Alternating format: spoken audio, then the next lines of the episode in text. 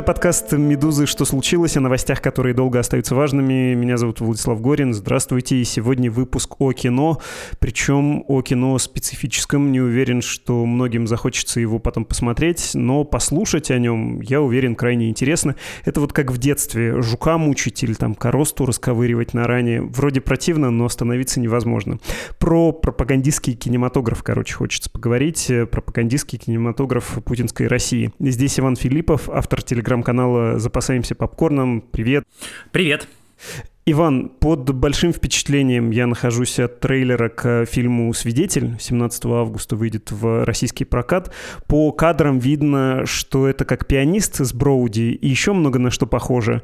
Но не иронически эти все отсылки сделаны. И вот такое ощущение китайской подделки в плохом смысле, вот как раньше говорили, да, сейчас уже, наверное, некорректно. Ну, чего-то плохо сделанного и скопированного. Может быть, я ошибаюсь, и ты увидел в этом трейлере признаки будущего шедевра, будущего хита? Ха-ха, нет, конечно, никакого шедевра или хита я там не увидел. Конечно, собственно, все, к чему имеют отношение эти замечательные люди, я имею в виду комбинацию режиссера, продюсера и автора сценария, а именно Давида Дудунашвили, Сергея Волкова и Софьи Митрофанова, это все выглядит более-менее одинаково. Вот я сейчас могу тебе назвать эти названия. Это режиссер Давид Дудунашвили, для него это первый полнометражный фильм.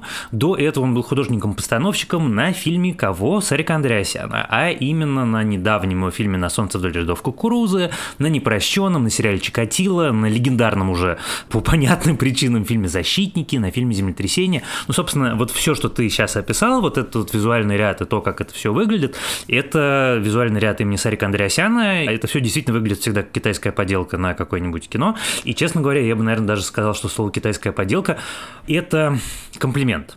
Но, Влад, можно я сначала вот прям сделаю, это, мне кажется, очень важная оговорка, и она для меня фундаментально важная. Я ненавижу, когда другие люди судят о фильме по трейлеру. Мне кажется, это дико некорректно, неправильно. Вот он выйдет, он выйдет уже довольно скоро, 17 августа, он выйдет, мы его посмотрим или не посмотрим. И вот посмотрев, мы будем судить о его художественных достоинствах, о визуальном ряде, о том, на что он похож, там, похож ли он на пианиста. Прости господи, это, конечно, картины из разных вселенных, это даже сейчас, мне кажется, понятно. Но вот я готов говорить про содержание содержание. А про художественное качество, мне кажется, говорить до выхода фильма просто некорректно, даже если они нам кажутся очевидными. Хорошо, я согласен, но это, что называется, в журналистике информационный повод, и, честно говоря, меня сильно впечатлил этот трейлер. Подозреваю, что он, на самом деле, может быть интереснее даже самой ленты, и просто, чтобы слушатели понимали, я вдруг осознал, что они-то могли этого не видеть, и их это могло не впечатлить настолько, прочитая описание с кинопоиска, что это за лента, премьера чего предстоит нам. Даниэль Коэн, скрипач-виртуоз из Бельгии, считает себя гражданином мира, верит в добро и справедливость. В конце февраля 2022 года он приезжает на гастроли в Киев, и эта поездка навсегда меняет его жизнь. События специальной военной операции приводят музыканта в украинский поселок Семидвери, где он становится свидетелем бесчеловечных преступлений и кровавых провокаций. Теперь его главная цель не просто выжить, а донести правду до всего мира, ведь правда сильнее страха. Конец цитаты. Слушай, это ты выбрал цитату с кинопоиска. Она на самом деле приглаженная, потому что цитата, которая используются в информационных агентствах, например, в РИА Новости или в Тартас, рассказывающая о фильме и о сюжете фильма, она гораздо более конкретная. И мне кажется, что как раз правильнее приводить будет ее. Фильм Дадунашвили расскажет о европейском музыканте, который оказывается на Украине во время проведения спецоперации ВС РФ и становится свидетелем преступлений киевского режима против своего народа. Согласись, это как-то звучит более соответственно тому трейлеру, который мы с тобой сейчас обсуждаем. Но на самом деле и трейлер, и вот это вот короткое описание, они ничто по сравнению с тем, что будет в фильме. И вот тут, пожалуй, опять-таки с некоторыми оговорками, я их сейчас, несомненно, сделаю, но вот я прочитал девятистраничный развернутый синопсис этого фильма, которым с вами поделился мой товарищ, который рассылали агентам и актерам, приглашая в фильм. Собственно, я узнал про эту историю, потому что мне два, значит, разных несвязанных связанных между собой человека, с хихоньками и хахоньками рассказывали, какой чудовищный, значит, сценарий им пытались пропихнуть, и как все от него отказываются. И если ты обратишь внимание, то вот несмотря на то, что в кинофильме есть, например, исполнитель главной роли, очень хороший актер, несмотря на все его политические убеждения, он хороший актер. Но медийных лиц в фильме «Свидетель» нету, никаких раскрученных лиц нет в фильме «Свидетель», никаких звезд нету. Вот сейчас закончили съемки, у него нету даты премьера.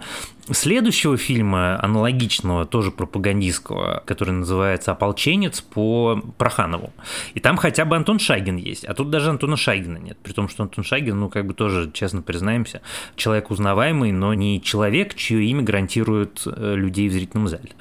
А здесь даже этого нет. Так вот, услышав эти несколько историй, а их, в общем, довольно много, потому что это тот счастливый случай, когда актер может отказываться, не поля политическую позицию. Потому что обычно это, в общем, такая штука, с которой нужно действовать, к сожалению, в условиях современной России довольно осторожно. Тебя могут позвать на какой-нибудь разговор, тебя могут спросить, а почему ты отказываешься. Я такие истории тоже уже знаю. А тут все довольно просто говорят, что ужасный сценарий, и все, и едем дальше. И это прокатывало, потому что сценарий действительно ужасный. Я очень хочу прочитать сценарий, я жду, мне сейчас должны его прислать, но я прочитал девятистраничный синопсис, и честно скажу, это прямо впечатляет. Это впечатляет сильно больше трейлера. Просто вопрос. В синопсисе употребляется термин «укронацист»?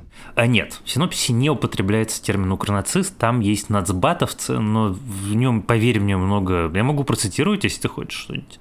Я очень хочу. Ну, в смысле, я не хочу, но это надо сделать. Ты не хочешь, но надо. Ну, собственно, начало. Вот главный герой, гениальный скрипач Дэниел, прилетает из Москвы в Киев, чтобы сыграть на вечеринке, на которой присутствует весь культурный и политический момент Украины. Цитата. «Погруженный в музыку, Дэниэль не обращает особого внимания ни на окружающих его людей, ни на них разговоры, хотя говорят они о грядущей наступательной операции ВСУ на Донбассе. Это третий абзац, чтобы быть максимально точным.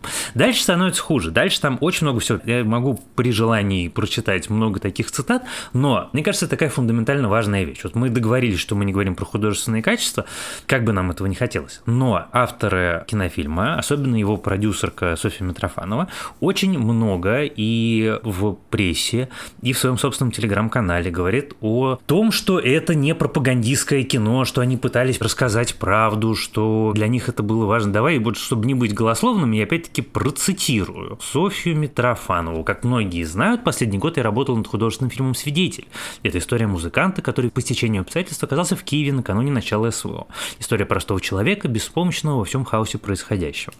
Художественный фильм – это всегда высказывание автора, и такие страшные, меняющие судьбы тысяч людей события неминуемо отражаются в кино и литературе. Услышав истории людей, переживших все это, мы создали историю музыканта Даниэля.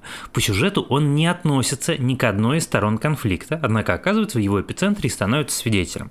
Вот это на самом деле ключевая, как бы сказать, интонация, которая используется в продвижении этого фильма, в том, что он не занимает якобы ничью сторону, и это история про стороннего человека, который абсолютно объективен и теперь сейчас расскажет вам правду. Про это говорит режиссер, про это говорит продюсер, про это говорит сценарист в всех случаях, когда сценариста кто-то о чем-то спрашивает.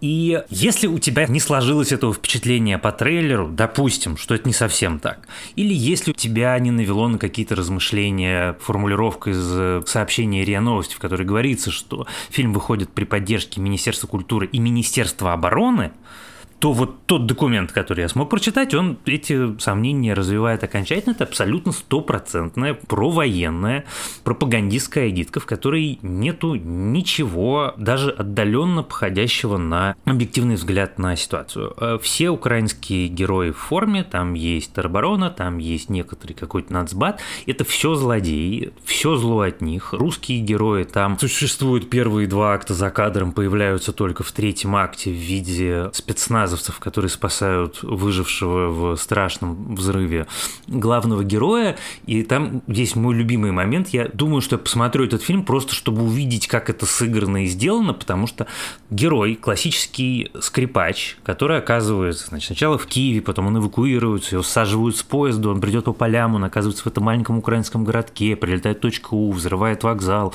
он опять куда-то идет, его находит русский спецназ, и русский спецназовец узнает классический классического скрипача из Бельгии, потому что его жена увлекается классической музыкой и бывала на его концертах. Я просто хочу посмотреть, как выглядит эту сцену, потому что мне очень хочется увидеть. Ну, то есть, я даже не буду предполагать, сколько дублей держали лица русские спецназовцы, узнающие без представления бельгийского скрипача. Хочется, как в плохой шутке из интернета, добавить этим спецназовцам был Захар Прилепин. Ну, действительно, какая-то фантастическая ситуация. Кстати, не уверен, что Прилепин бы узнал. Мне кажется, он по другой части, он скорее про такое. Где его обидели и где ему не додали. Если говорить еще про документы, ну то есть, когда нам кажется, что создатели этой киноленты делают замах на пианиста, может даже на список Шиндлера, нам же не кажется, там же в качестве референсов написано в самом начале написано «Жанр драма, референсы, плутовство», режиссер Барри Левинсон, «Сальвадор», Оливер Стоун, это фильм 86 -го года, очень хороший, «Пианист», Роман Полански, а также, вот это на самом деле мой любимый, «Кролик Джоджо», Тайки Вайтити, который, ну как бы кроме того, что это, конечно, выдающийся антивоенный фильм, это замечательный фильм, но это фильм, запрещенный к прокату в Российской Федерации, который не выпустили, но он указан здесь в референсах. На самом деле, вот эта вся история, и тут, разумеется, гипотеза, я не могу говорить за других людей с 100% стопроцентным пониманием того, что и как у них происходит в голове. Но, конечно, вот эта попытка запихать все лучшие антивоенные гуманистические фильмы в референсы к своей агитке, это попытка такого самооправдания. Причем, на самом деле, может быть, даже и самоубеждение, что нет, это я не делаю агитку, которая прославляет кровавую войну, вторжение оккупантов, а я вот хочу, значит, возвышенно рассказать о гуманистических ценностях. Это не так весь этот фильм не об этом. Весь этот фильм — это привычная нам, знаешь, репортаж «Россия-1» или документальный, я делаю кавычки руками, фильм «Rush Today», просто иначе визуально решен. Я не могу не отметить, что все фильмы из референсов действительно хорошие, хочется посмотреть, но если бы я был не я, а какая-нибудь нейросеть, которая проанализировала это видео, ну хотя бы трейлер, я бы, конечно, предложил другие действительные референсы, потому что, кажется, там тоже есть паттерн. Понятно, мы должны до выхода ленты оговариваться, что это поверхностное впечатление, но тем не менее, вот этот лейтмотив, кто-то узнал правду о том, что русские хорошие, а все остальные злодеи, и сейчас должен ее рассказать, но это встречалось и в фильмах про 2008 год, про грузинский конфликт э, август 8 да, можно, например, вспомнить. Вот этот простой народ или там журналистка, которая вполне может быть как бы не за нас, но она вдруг переубеждается, да, как в случае с фильмом «Крым», и тоже, узнав кровавую правду об ужасном украинском режиме, должна донести ее, потому что человек-то она хороший. Ну, то есть, видишь ли ты какой-то общий паттерн в пропагандистском путинском кино? Я, может быть, тут немножко иначе сформулирую. Я думаю, что эти штуки, они не про идеологию. Это повторюсь, моя теория, это просто написано и довольно халтурно. Это вот это я могу сказать, простите, я все-таки редактор, я имею все основания сказать, что это халтурная графомания, которая сделана очень плохо. Вот это я сейчас говорю про расширенный синопсис. И поскольку я знаю предыдущий сценарий этого автора, у меня нету никаких сомнений в том, что сценарий будет еще хуже. Но все фильмы, которые ты перечислил, которые мы можем вспомнить, это же плохое кино. Они же сделаны все более-менее одинаковые. Они не про идеологию, они про то, что надо сделать на это какую-то, значит, пропагандистскую штуку, потому что за нее есть мешок денег, когда сделаешь, и еще два мешка, когда выйдет. И совершенно неважно, будет это успешно или не будет это успешно. Такое коммерческое предприятие. И правда, мне кажется, здесь не нужно искать каких-то глубинных, берется самая простая, самая примитивная схема, которую можно использовать. И используется все очень, в общем, просто максимально очевидно. Но ты знаешь, вот что мне правда кажется интересным? Уже сколько времени идет война? Больше полутора лет. Это первый относительно большой фильм. Это на самом деле очень интересно мне за этим наблюдать. Все Z-каналы, которые пишут в Телеграме, хотя бы иногда про культуру, все пиарят его просто изо всех сил. Ну, то есть даже если бы я не читал синопсис, даже если бы я не видел трейлер, это все равно стопроцентный повод удивиться и задаться вопросом, потому что так единогласно они никогда просто так и без повода не выступают. А это ну, вот все от там этой подковерки закулистки до Елены Ямпольской и прочих Real Culture Z и так далее. Все за кинофильм «Свидетель». Так вот, фильмов, прославляющих войну, очень мало. И это на самом деле феномен, который мне кажется гораздо более важным. Потому что о том, что государство в лице Министерства культуры очень хочет и очень просит, чтобы про войну снимали патриотические гидки, мы знаем уже довольно давно. Количество денег, которое заявило государство на поддержку кино, колоссально. Столько денег никогда не предлагали. Вот суммарно фонд кино, Минкульт и Институт развития интернета, который дает в первую очередь на сериал, суммарно могут дать примерно 30 миллиардов за год. 30 миллиардов рублей. Так вот, правда, так не было никогда. И эти деньги с удовольствием берут, просто не на кино о войне а на все, что максимально далеко от войны. На сказки, на ремейки советской классики, на романтические комедии, семейные комедии, фильмы про гигантского кальмара и подводную лодку, бременских музыкантов, натурально на все, что угодно, но только не на войну. По двум причинам. Во-первых, потому что если внимательно присмотреться и начать натурально механически считать, окажется, что российская киноиндустрия войну не поддержала. Условно говоря, есть там тысячи самых важных людей российской киноиндустрии, ну 20, ну 30 громко высказались и типа постоянно зигуют. А так даже вот условно, я помню, были претензии со стороны антивоенной аудитории к Хабенскому Евгению Миронову. Ну, Хабенский Евгений Миронов бесконечная мишень для для как раз зетовских культурных каналов, потому что они говорят, что, ребят, вы формально, значит, для галочки куда-то там съездили, а на самом же деле вы же войну же не поддерживаете, мы же видим, что вы не поддерживаете, они наверняка действительно не поддерживают. И таких абсолютное большинство. Есть активно зигующий Шайгин, активно зигующий Машков, есть еще какое-то количество людей, но это не индустриальное явление, это не главные звезды. Вообще война киношной индустрии довольно чужда. И у этого есть две причины. Причина первая человеческая, потому что довольно многие люди просто очень порядочные, они относятся к войне точно так же, как не относимся мы, как к преступлению, как к чудовищной трагедии и как к кровавому безумию. Ну, может быть, они просто не всегда об этом готовы говорить вслух.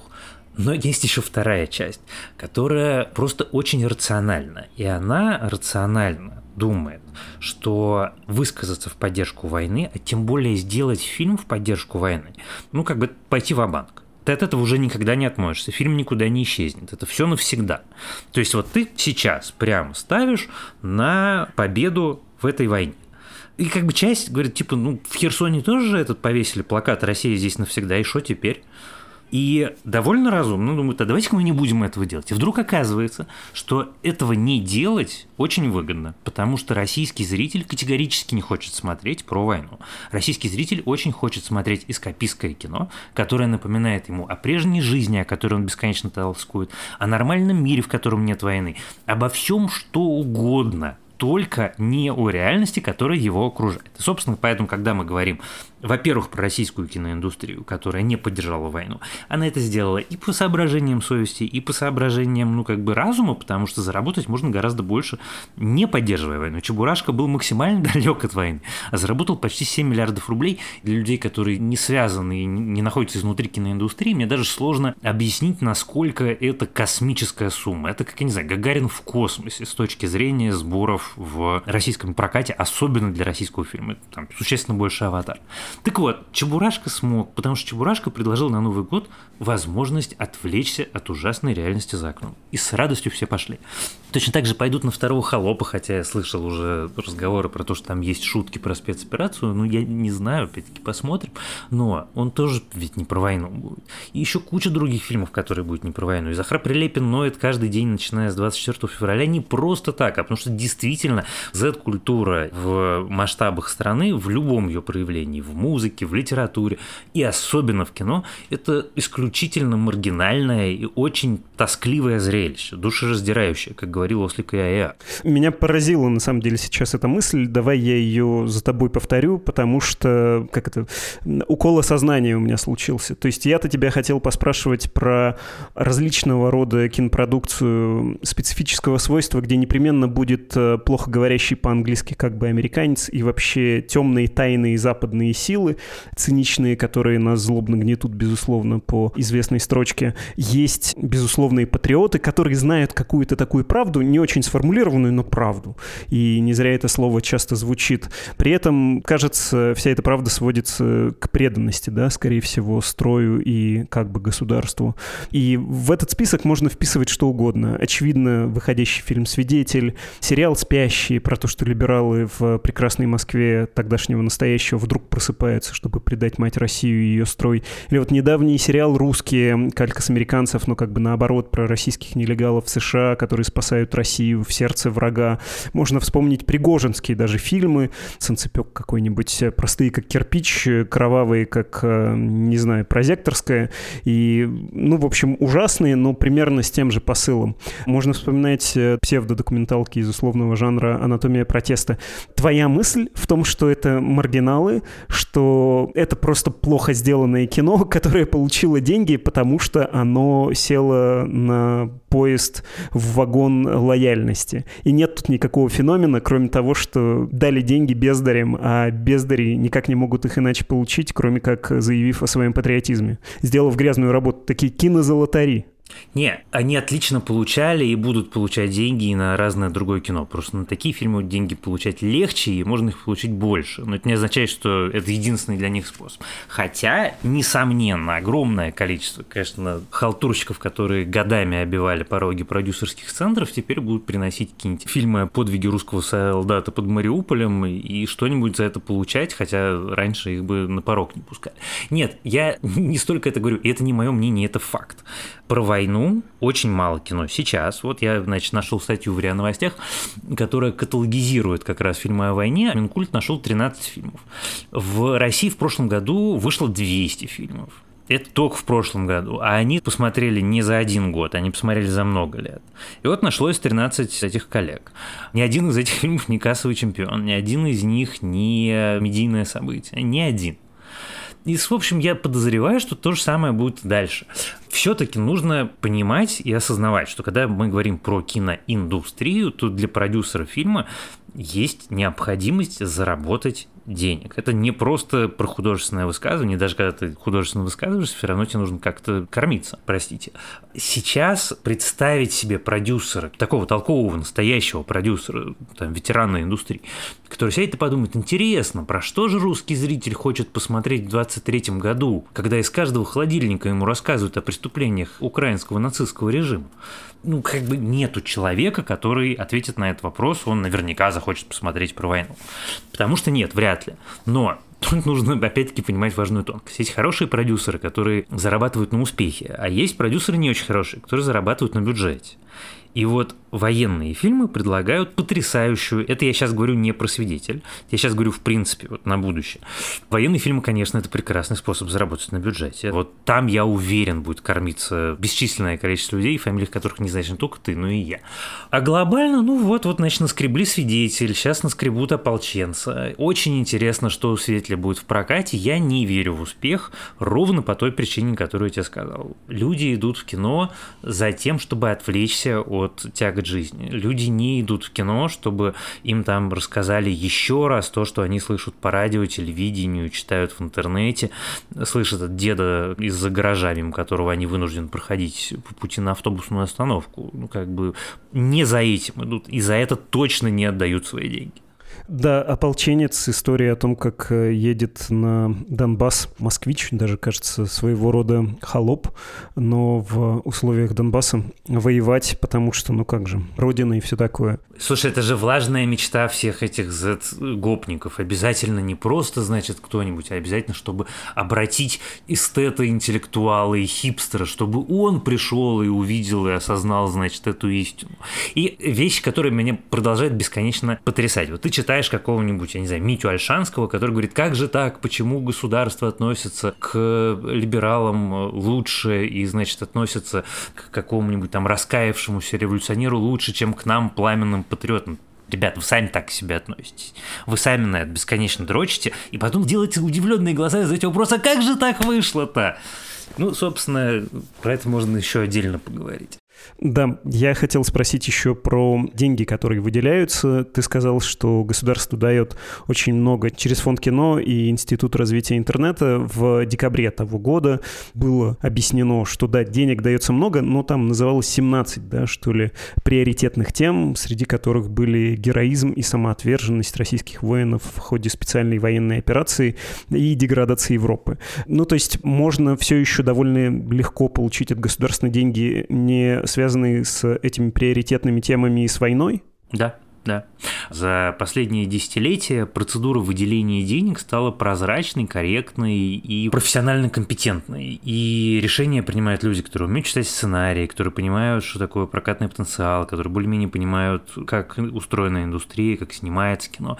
И, конечно, когда приходит профессиональный продюсер, приносит хороший сценарий, и это востребованный жанр. Ну, нет, конечно, может. И огромное количество моих бывших коллег этим, в общем, занимается. И я никогда не скажу слово осуждения, потому что есть фундаментальный вопрос, насколько корректно брать у государства деньги в условиях войны, и это вопрос, на который, мне кажется, каждый отвечает для себя сам. Я точно не умею надевать белое пальто и кого-то судить. Но то, что существует способ взять государственные деньги, снять хороший фильм, и при этом не запачкаться в крови, не зигануть и не восславить русское оружие, да, сто процентов. И огромное количество количество, подавляющее большинство занимается именно этим. Я сейчас постараюсь не путанно это сформулировать, но, надеюсь, ты меня поймешь.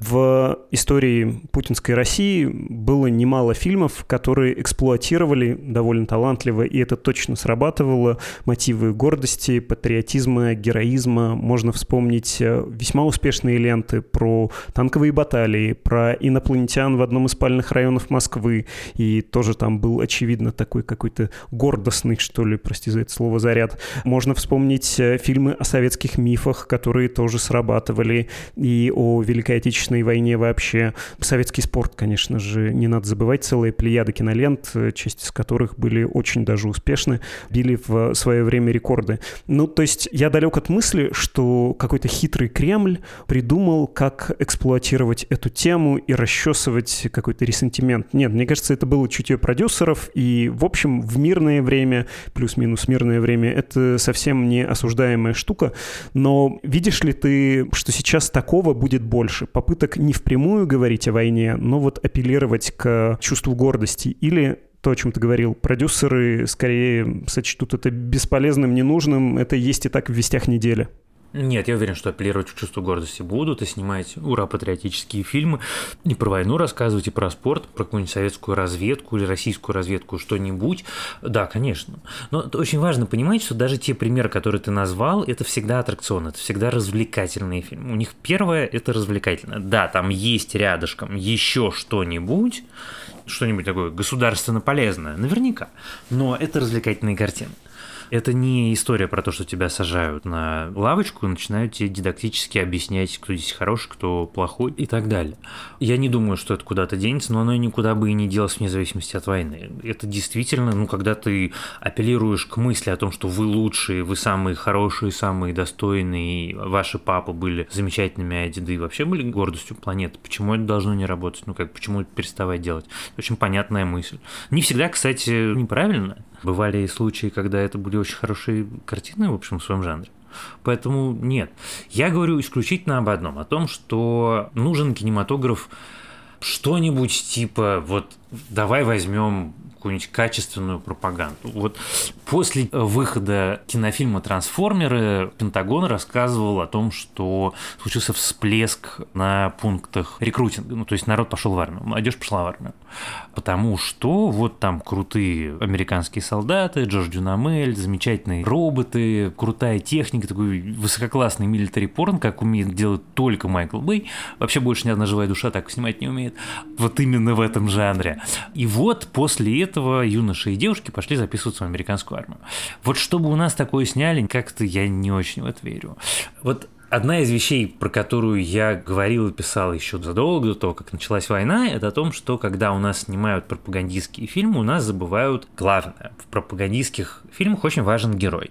А чтобы герой был убедительным, убедительным должен быть злодей. Если ты побеждаешь карикатуру бессмысленного, смешного злодея, то твой герой перестает быть героическим. И пример этому есть максимально простой. Называется «17 мгновений весны». Штирлиц крутой, потому что его окружают крутые люди, играют крутые актеры, это все круто выглядит. И мы думаем, о, это действительно крутой герой. Даже там в симпатичном мне фильме «Легенда 17», когда у тебя не команда противников крутых, которые умеют круто играть в хоккей, а карикатуры из газеты «Правда», то это сразу убивает пафос. Ну вот, окей, допустим, нужно снять что-то, что будет восхвалять и объяснять нынешнюю войну. Есть ли у нас Майкл Бэй? Нет, нет. Умеет ли у нас кто-то так снимать? Нет, не умеет. Есть у нас сценарист, который напишет такой сценарий, в котором будет юмор, самоирония, в котором будет крутой злодей? К злодею ты будешь относиться достойно, видеть в нем человека, с которым ты не согласен, которого, несомненно, нужно победить, но при этом человека, с какими-то своими собственными достоинствами и характеристиками. Да нет, нет. Ну, то есть я думаю, что это все закончится тем, что это будет такой механический конвейер людей, которые с радостью будут брать деньги, снимать какие-то фильмы, которые будут иметь ограниченный успех или не иметь никакого успеха, и даже не всегда доходить, вероятно, до кинотеатрального проката.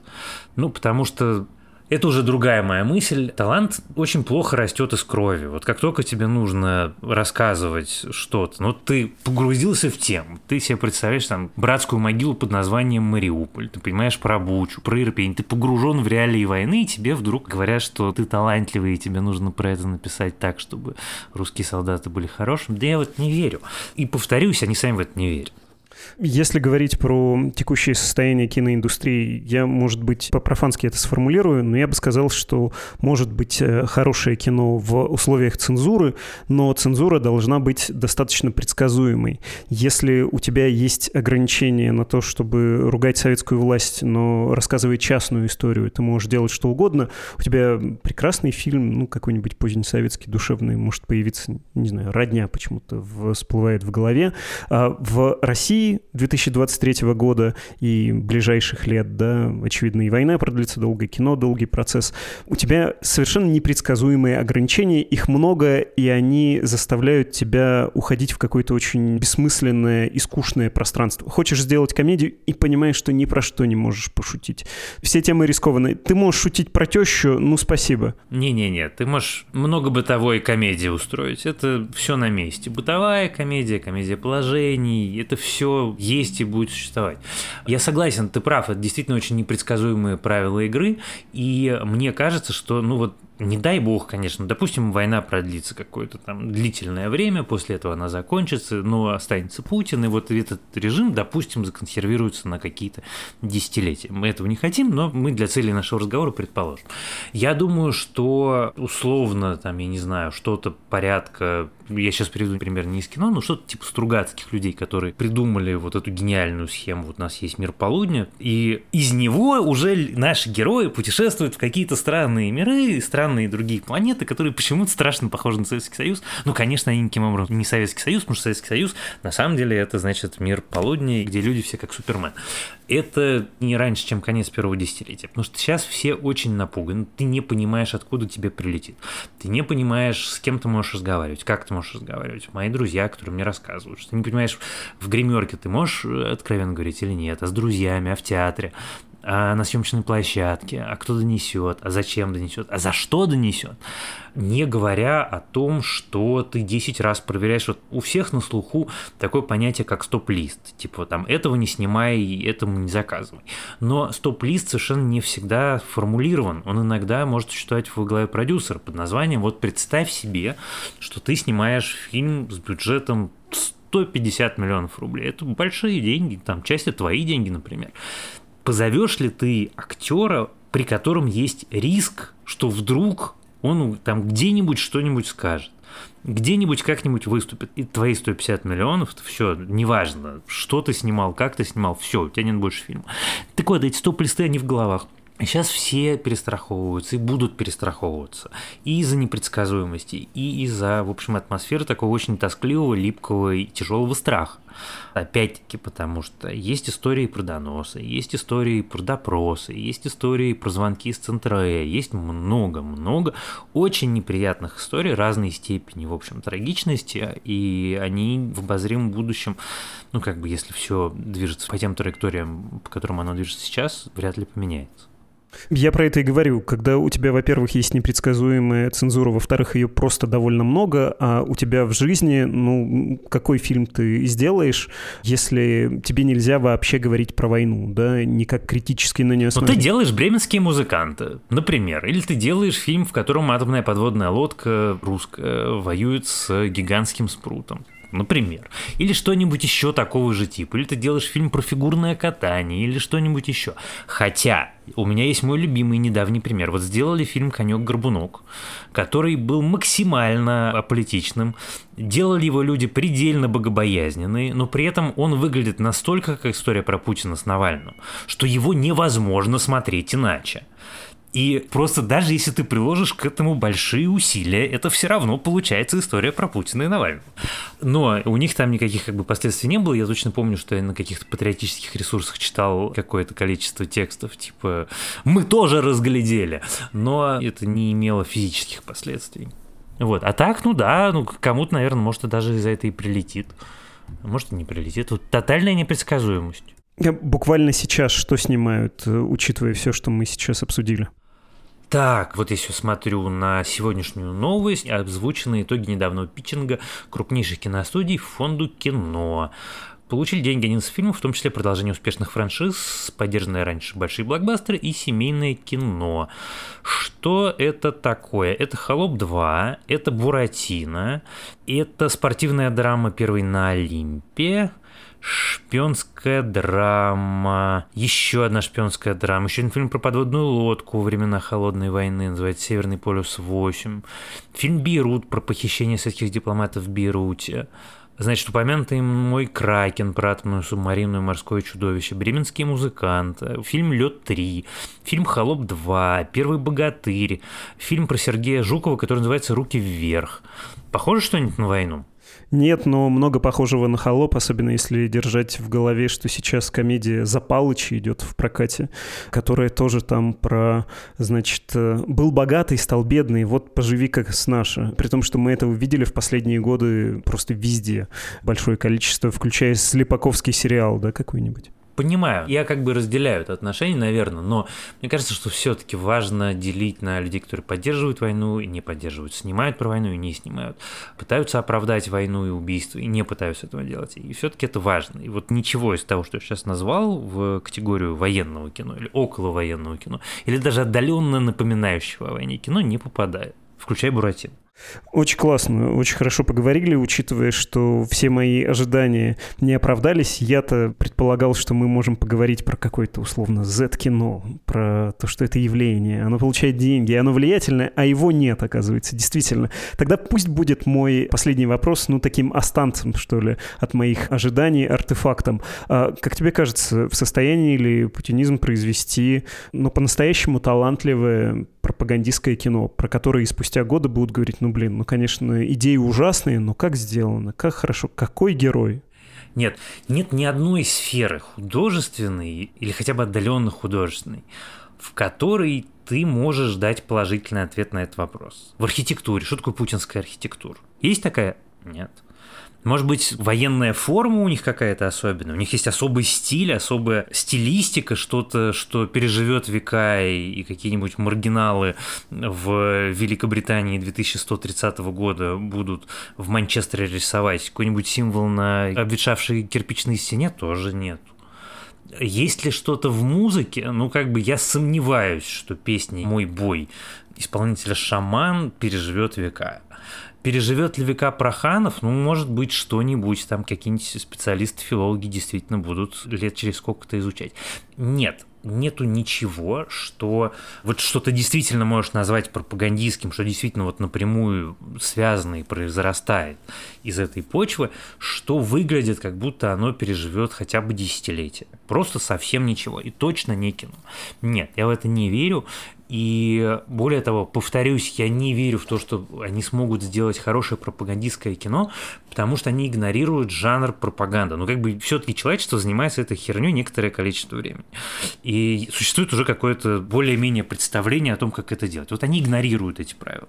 Их очень много, и мы про одно с тобой поговорили, но их гораздо больше. Не смогут они этого сделать, потому что ничто из моего опыта, там, я 15 лет в этой индустрии, ничто из того, что я сейчас вижу, ничто из того, что я сейчас читаю или слушаю моих друзей, не свидетельствует в обратном. Зато я уверен, что куча народу построит себе замечательные дачи, может быть, даже в Крыму, отложит денег. Это вот в этом я не сомневаюсь. Вот это точно будет. Спасибо тебе гигантское. Спасибо большое, что позвали. Это был Иван Филиппов, автор телеграм-канала «Запасаемся попкорном».